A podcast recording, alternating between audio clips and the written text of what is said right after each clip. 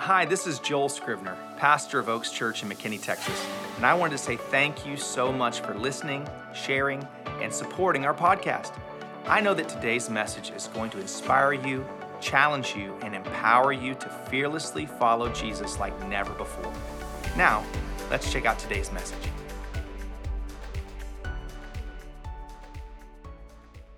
Glad to have you today at Oaks Church. I know we're worshiping online. We built this weekend specifically for you and for your family to stay together and to be with your family and worship from home today. And so we're happy that we could have this chance to do this for you and to serve you in this way. We can't wait for you to be back with us in person next Sunday at Oaks Church. We're starting a brand new series. I can't wait. It's a vision series. It's all about the DNA of Oaks Church, who God has called us to be scripturally, literally thousands of years ago, God spoke about who we would be and who He called us to be and what He called us to do. And we're going to walk through a series in January that's going to explain that for us and set us on a course for the entire year to fully be who God has called us to be and walk in everything God has called us to walk in. So make sure that you are part of that January at Oaks Church. Do not miss a single week. It's going to be absolutely impactful for your life and it's going to give you vision for your future. I'm going to to jump into a quick prayer and we're going to go right into our message today. Why don't you pray with me? Father, in the name of Jesus, we thank you for this opportunity that we have to worship together as a family. We're so grateful for everything you've done this year at Oaks Church and in our families and in our community. And Father, I thank you that you are in control and you have all of us in your hands. Our nation is in your hands. Father, we have nothing to fear. And right now, in the name of Jesus, I declare supernatural peace upon your people, supernatural release of your favor upon your people. Let this weekend and let this week be one of the most amazing weeks that they spend with their family and friends, Father. We ask you that this be just a rich time in their spirit and in their souls. In Jesus' name, Father, release your blessing upon us. Give us your clarity, Father. Speak to us today. In Jesus' name, we give you praise and glory and honor. Amen. Amen. Well, we're finishing up a series called Adore. We've been focusing all month long on the story of Jesus Christ. This Christmas story has been all about the adoration of Jesus Christ. The centerpiece of the story of Christmas is Jesus being born on the planet, coming into uh, this existence with us to live for us, to die for us, to come back to life for us. And it's a series of promise after promise after promise after promise that God has kept for his people. And so as we enter in this today, I want to take just a moment. I want to talk to you about that feeling of, of, of that being a letdown or that feeling of walking through something where someone made a commitment to you or made a promise to you and they didn't keep their end of the bargain. I, I had a boss one time that I worked with, and this boss decided to uh, motivate us and to inspire us. He would promise these lofty goals, these lofty rewards. And, and he would say, if you guys will hit this goal, if you hit this number, then we'll be doing this, this, this, and this. And, and I mean, every single time he would set that goal, and we would work so hard, man, for a whole quarter, for uh, half of the year, and we would hit the goal or whatever. And then he would come back and he would say, oh, well, actually, this didn't happen, and that didn't happen, and because of this and because of that. And he always had a way that he would kind of finagle out of the promise that he had made to us. And what happened is, we started losing hope in him. Uh, the Bible says that, that hope deferred makes the heart sick. And, and so this gentleman, because of his inability to keep his promise, sabotaged his own business and the people that were most valuable to him to help him move toward the future that he was desiring to go toward, he ended up losing because they lost faith and lost hope in him. They were heartsick. We were heartsick. And I know that all of us have been in a place where someone promised us something, someone committed to us, and, and, we and we we held on to that and we believed in that, and then we were let down and we were heartbroken.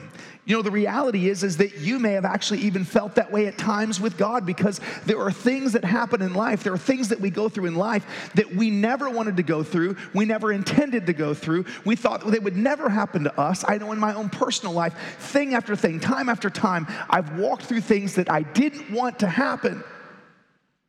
And it can make you heartsick.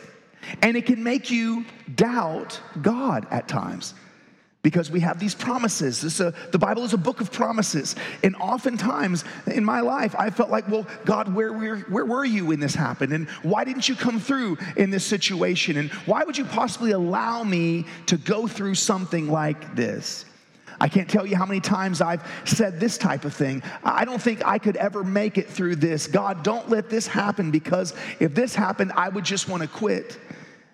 And I can't tell you how many times the thing that I said I couldn't make it through was what God ended up having me walk through. God is sovereign, He's all knowing, He's all powerful, and God makes promises to us. God is a promise keeper. In fact, He always starts with a promise.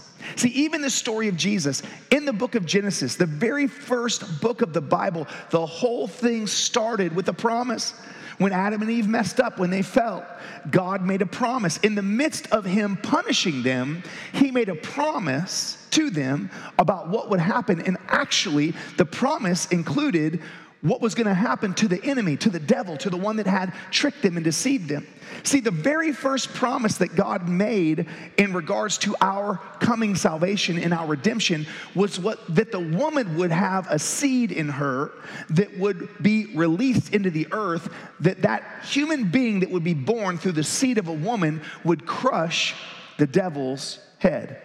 It's a powerful promise, and it's a promise that God fulfilled. He always starts with a promise. I want to take you to a place in the Christmas story that's actually sometimes just overlooked and, and, and read past. And it's a place in Scripture that's a very important story and it's connected to a promise, but we oftentimes miss it because it's not one of the highlight stories.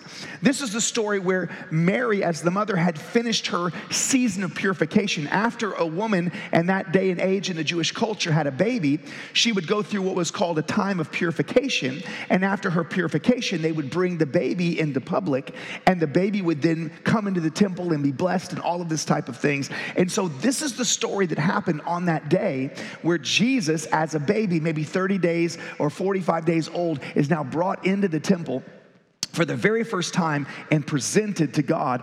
And this is found in Luke chapter 2, verse 22. It says, When the time came for the purification rites required by the law of Moses, Joseph and Mary took him to Jerusalem to present him to the Lord, as it is written in the law of the Lord every firstborn male is to be consecrated to the Lord and to offer a sacrifice keeping with what is said in the law of the Lord, a pair of turtle doves or young two young pigeons. Now there was a man in Jerusalem called Simeon. I want to stop right there for just a second because Jesus Christ is the picture of God's tithe in the earth. Jesus Christ is the picture of God giving his very best, God giving his firstborn son in the earth. And part of the purification process for Jesus Was to be redeemed with a tithe himself.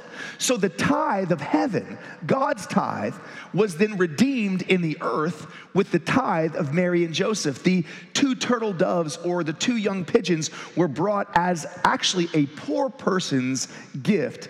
See, every firstborn child had to be redeemed, and a tithe was to be given to redeem or to purify that child back to their parents. And so this is a beautiful story where we see that God gave the tithe of heaven, and Mary and Joseph participated with their tithe and their offering back unto the Lord as well.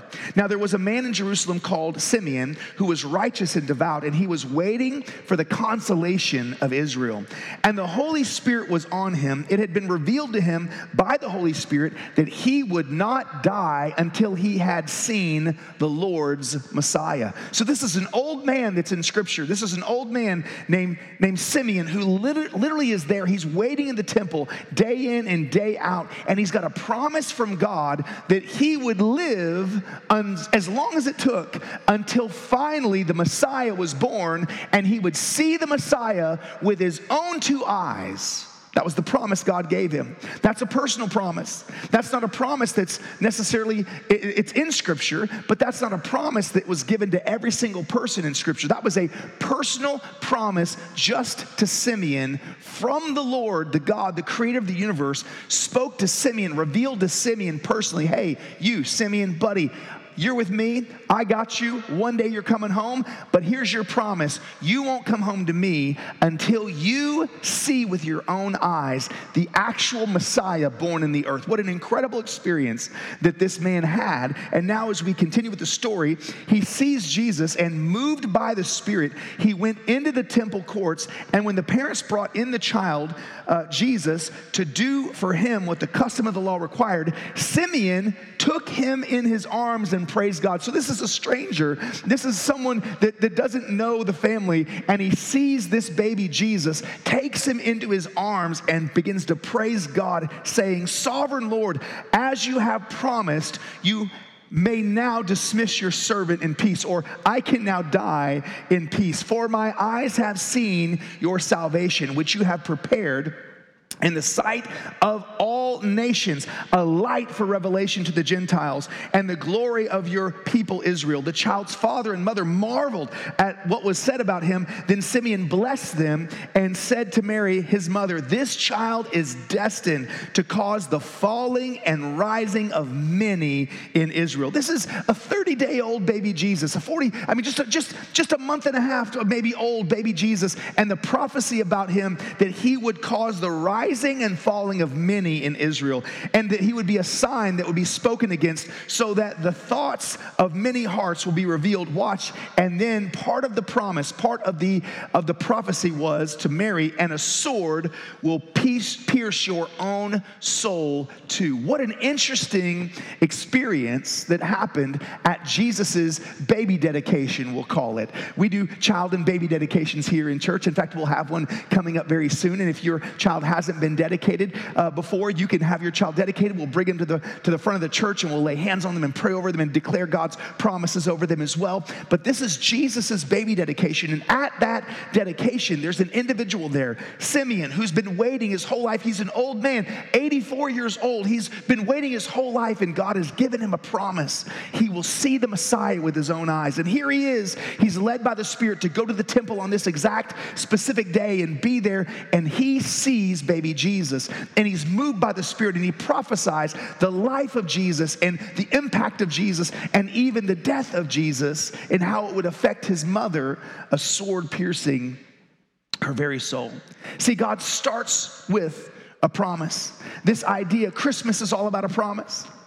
This idea of a salvation and a savior, it's all about a promise. A promise that God made at the very first story of man's failure. God made a promise for salvation. And he spent thousands of years, in fact, he spent 4,000 years fulfilling piece after piece after piece, promise after promise after promise. There are literally hundreds of references in Scripture of the coming Messiah. Some scholars believe 300 references in Scripture of the coming Messiah. All of them have been fulfilled. God always keeps his promises. God always keeps his promises. I'm gonna say that again. God always keeps his promises. God is not a man that he should lie. God is not a type of person that makes a promise and, and doesn't keep it. God keeps his promises. In fact, Isaiah 55, verse 11 says, So is my word that goes forth from my mouth. It will not return to me empty, but I will accomplish what I desire and achieve the purpose for which I sent it.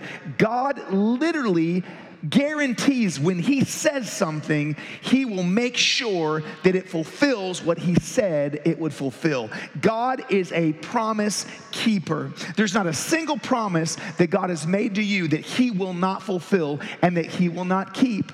He desires for you to have a personal relationship with Him, where you have intimate communication, where you know Him in the same way that Simeon knew Him, and you have personal promises that go beyond the Bible. It's between you and Him, the things that He's shown you. This is what's going to happen. I have promises in my life that I've learned through my intimate relationship with my Father in heaven and my, my, my, my relationship I built through the Bible and through my prayer times and through journaling and, and the experience that I have creating a space in my life to engage and to encounter God. I have promises that God has made to me.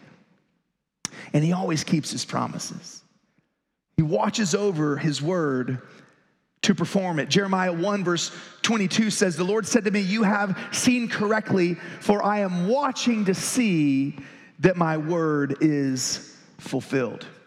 God is a keeper of promises. He starts with a promise and he never leaves a promise unkept. Now, here's the thing you don't know how long it takes for him to fulfill that promise. The promise that he made in Genesis chapter 3, it was 4,000 years before that promise was fulfilled. How many generations of people, how many generations thought, well, I guess that one, I guess God didn't, I guess whatever. It's easy for us as humans who live for just a blip of time and compared in comparison to eternity. We, we live for 60, 70, 80, 90, 100 years, however long, we only know uh, what we know. God knows all things, and God makes eternal promises. And He may make a promise to you that you never see with your own eyes, but your children or your children's children or your children's children's children see the promise. Just because you don't experience it with your own eyes does not mean that God does not keep his promises. We've got to get God's perspective on things because God has not forgotten you. How easy could it have been for Simeon at 84 years of age to say, you know what, maybe, maybe I, I just made that up. Maybe I didn't really hear God. Maybe God didn't actually say that to me. Maybe I, I had some spicy Cheetos or something and I had a bad dream and, and I just, it just the whole thing, I just conjured, it was just my imagination but he held on to it. How many stories in Scripture, like Abraham and Sarah, 25 years after the promise, they saw that baby, Isaac? 25 years. They never actually, with their own eyes, saw the nations. The promise was that their, their, their, their lineage would be more than the sand on the seashore, more than the stars in the sky. They never saw it with their own eyes. See, Jesus said to his disciples, you, be- you believe because you have seen, but blessed is he who believes and has not seen. I mentioned earlier 300 promises of the coming Messiah, all kept. There are 47, I have a list here in my notes, I can't go through them all. But 47 specific things about the Messiah that were mentioned in multiple chapters, multiple places in the Bible, hundreds of years before Jesus, some of them thousands of years before Jesus. 47 specific places, every single one of them, a promise kept. In Scripture, here's where the promise is in Scripture, here's where the promise was fulfilled. I'm talking about things like that Jesus would be born, uh, that he would be born in Bethlehem, that he would be called uh, a Nazarite or a, a Nazarene, that he would also be from Nazareth, that he would come out of Egypt. These are all stories or promises that were kept, that, that he would be of the line of Abraham and the line of Isaac and the line of Jacob, that he would be part of the tribe of Judah, that he would uh, be one that came through the lineage of David and he would proliferate David's throne, that he would be anointed and be an eternal king, that he would be in the order of Melchizedek, both king and priest. There are dozens and dozens of promises of the Messiah that God made. This is how you will know it's Him. This is what He will be like. This is where He'll be from. This is what His lineage will be like. This is the miracle of His birth. This is the miracle of His ministry. Over and over and over and over in Scripture, and then we see them in Scripture fulfilled because God doesn't forget. He watches over His word to perform it. He's a promise keeper. He starts with the promise and He keeps His promises. In my research years ago, I read of a scientist. He was a mathematician and a scientist, and he did the actual odds, the probabilities of what it would be mathematically for one human being to fulfill only eight of the prophecies of the Messiah. If one human being, if, if just eight, I, I got a list of 47 here, scholars believe there's 300, if just eight were kept, what's the mathematic probability? Well, this scientist, the way that he explained it, it was the probability for one person to have only eight of the Messiah's prophecies fulfilled. I just read about 10 or 12 of you that Jesus fulfilled. If only eight were fulfilled, then the, the number mathematically is 10 to the 17th power. That's 10 with 17 zeros behind it. It's a lot of zeros. That's a big number. The way he explained it is this, and we, we who live in Texas, the beautiful country of Texas, He said, if the entire country of Texas, I said country again, that's hilarious. I actually believe it at this point. We're the Lone Star country. Uh, the entire state of Texas, if it was covered two feet deep in silver dollar coins, and there was one specific coin that had been marked as the chosen coin. And it was cast out into the middle of Texas, somewhere over the vast mileage of Texas, two feet deep, silver dollar coins, and you set a man out blindfolded to walk throughout Texas and reach down and pick one coin up, and that coin would be the exact coin. He said, That's the mathematic probability, that's the chances, that's the, the statistical opportunity for Jesus to fulfill only eight of the messianic prophecies. Family, Jesus didn't fulfill eight, Jesus fulfilled all.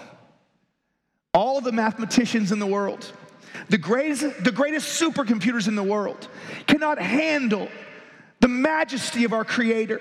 They can't do the math, they can't do the algebra, they can't do the calculus on the majesty of our Creator. He's just that great, He's just that good. He keeps His promises, He never forgets, He watches over His word to perform it. Whatever He says, it goes out through the whole earth and it accomplishes exactly what He set it in motion to accomplish. The question today for you as a family is do you fully trust Him? Do you fully trust Him? See, see, as I mentioned earlier, I've had many disappointments in my life. I've, I've, I've had betrayals in my life. I have, I've had people hurt me. I've lost loved ones. I've lost a child. I've, I've been through incredible hurt and pain and devastation at times in my life. And I've asked those questions God, are you even real? Are you even there? Do you fully trust Him? See, the Bible says very clearly that without faith, it's impossible to please God.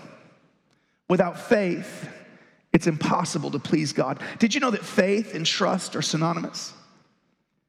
To have faith in God is to trust God. So if you say, God, I believe, I have faith, it means that you trust. And what you have to decide today is will you trust Him even when you can't see? Will you trust him even if you never see? Hebrews chapter 11 is a chapter in the Bible that's all about faith. It's about the type of faith that pleases God. I would encourage you to read that chapter as a family. So many amazing stories inside of Hebrews chapter 11. And in that passage, it goes through story after story after story after story after story of these heroes of the Bible that, that believed in God and lived their entire lives. Some of them lived literally hundreds of years in the early days. If you look at the biblical record, the people before the, the fall of man and, or before the curse and before the flood, and the earth was different, and man was made originally to be eternal beings that live forever. Man would have lived forever in their physical body except for sin. The wages of sin is death. And so we see people that lived literally for hundreds of years. And Hebrews 11 said they followed God, they followed God, they followed God, and they never saw the promise. And it says the world was not worthy of them.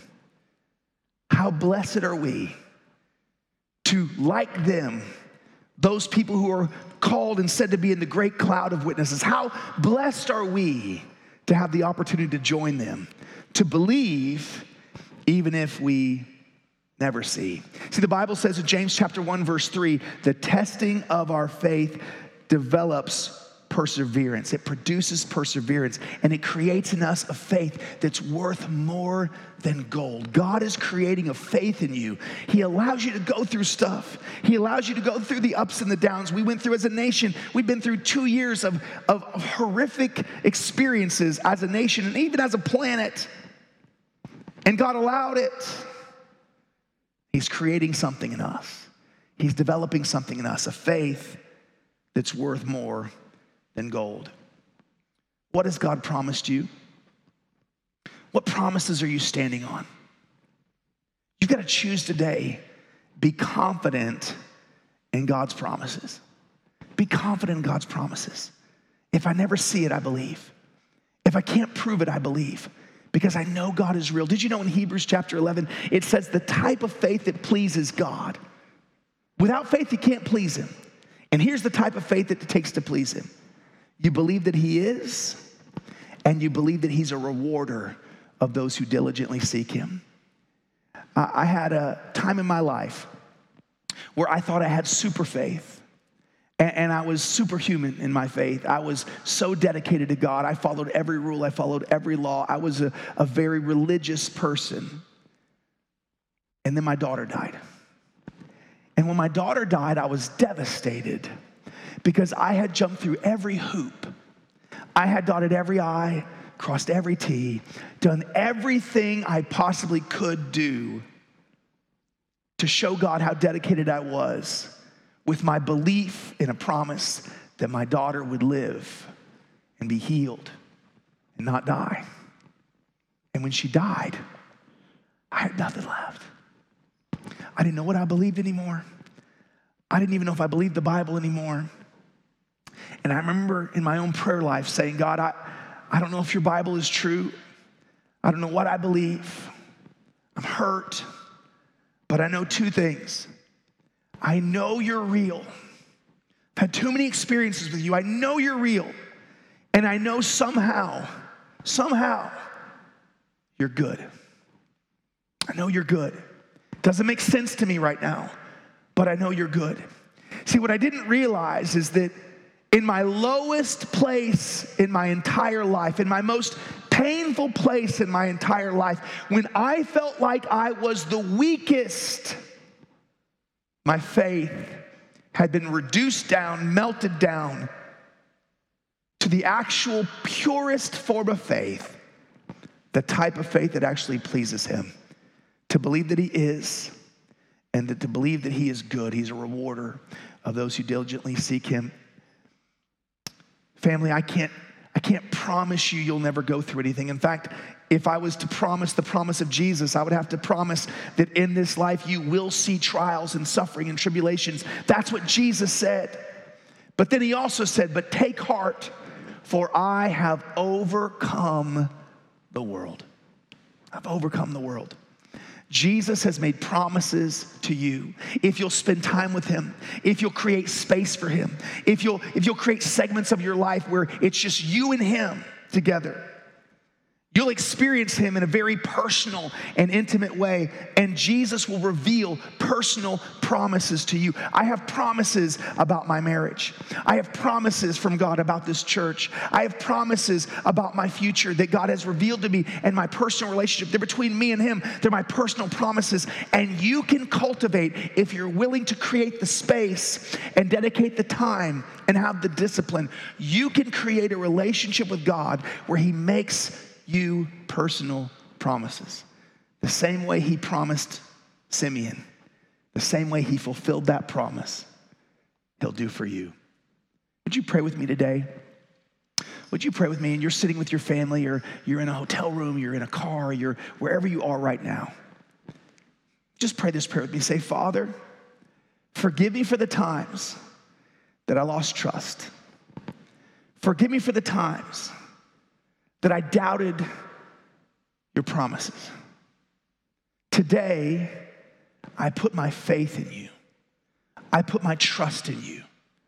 I choose to believe that you are and that you are good. Father, give me the faith that pleases you. Draw me near to you. And let this next year, 2022, be the greatest year of my spiritual life. Develop in me a faith and a relationship and a closeness with you that's deeper, stronger, and more real than ever before. In Jesus' name, amen. Amen. Hey, if you need anything at all, shoot us a message on any of our social media sites, Oaks Church Texas, on any of our social media sites, Facebook or Instagram or whatever you can go to our website, oakschurch.com, and send us a, message there. You can email us info at oakschurch.com. Anything you need, you're our church family. We want to be there for you and help you in any way. And I want to encourage you with all my heart do not miss the series in January. We're going to be talking about the vision of Oaks Church, the DNA of Oaks Church, who God has declared, literally from thousands of years ago, who God declared we would be, what He's promised us specifically as a church and as His people, and what He's called us to do right here in our city, in our region, in our state, in our nation. There are huge promises for us as the children of God, and we're going to explore those in January. Next Sunday, be with us. We love you. God bless you. Enjoy your family. Enjoy your day. We hope this message has blessed your life. And if it has, we want to invite you to sow into what God is doing here at Oaks Church. It's as simple as going to oakschurch.com and clicking the Give button. On behalf of Oaks Church, thanks again for listening and have a great week.